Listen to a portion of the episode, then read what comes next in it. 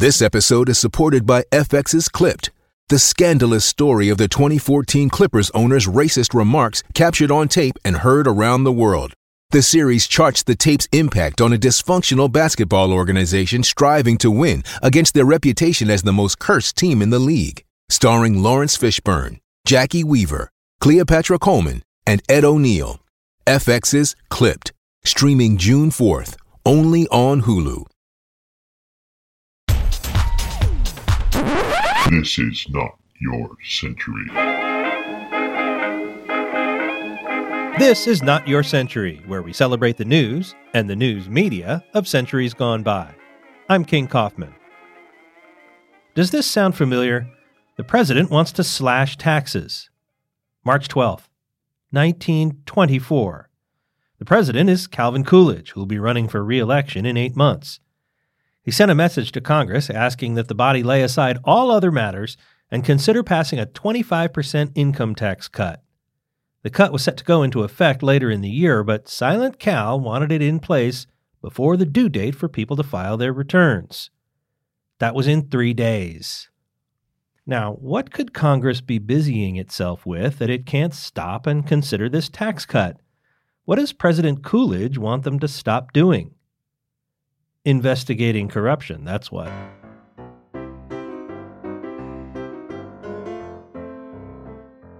Before the Russian collusion investigation, before the Clinton impeachment, before Watergate, the biggest scandal in American political history was Teapot Dome.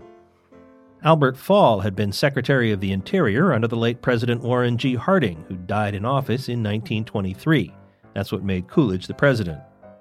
Fall was accused of accepting bribes from oil companies that had leased production rights from the Department of the Interior at very favorable prices, without competitive bids. There were two oil fields in California and one in Wyoming. That one was called Teapot Dome. The sweetheart deals for Sinclair Oil and Mammoth Oil weren't illegal on their face, but it seems that Secretary Fall had suddenly become a very rich man. And that's what Congress was busy looking into. Fall covered his tracks well, but he was eventually brought to justice. In 1929, he became the first American cabinet secretary to go to prison. Calvin Coolidge actually became a responsible steward of the Teapot Dome investigation, and he was rewarded with re election in 1924. The tax cut went into effect that summer as planned. Closer to home on the front page of the Chronicle on March 12, 1924, a terrifying story told by an eight year old girl.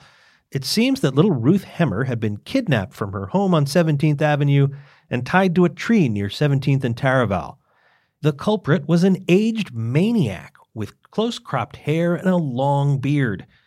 He clamped his hand over Ruth's mouth and dragged her away. He tied her standing to a tree with lace curtains stolen from the Hemmer home. He stroked his long beard and said with a laugh, Aha! At last I have you! Ruth screamed for a long time before a 13 year old playmate freed her. The police were called. She told her story and did not waver, and an investigation was launched. That night after Ruth went to bed, her mother began thinking about the whole thing. She woke Ruth up, asked her point blank, did you make up this story? Ruth came clean.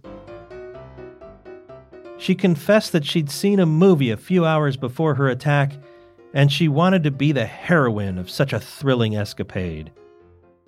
As the Chronicle wrote, and late last night, Ruth continued her slumbers and dreamed of a few more wild adventures imbibed in by high salaried actresses. Before she went back to sleep, she promised She'd never do it again. But, Mama, I enjoyed it very much, she said. I had a thrilling time. It was just like the movie. Those kids in 1924, always staring at the movie screen. They should have played outside more often, read a book once in a while.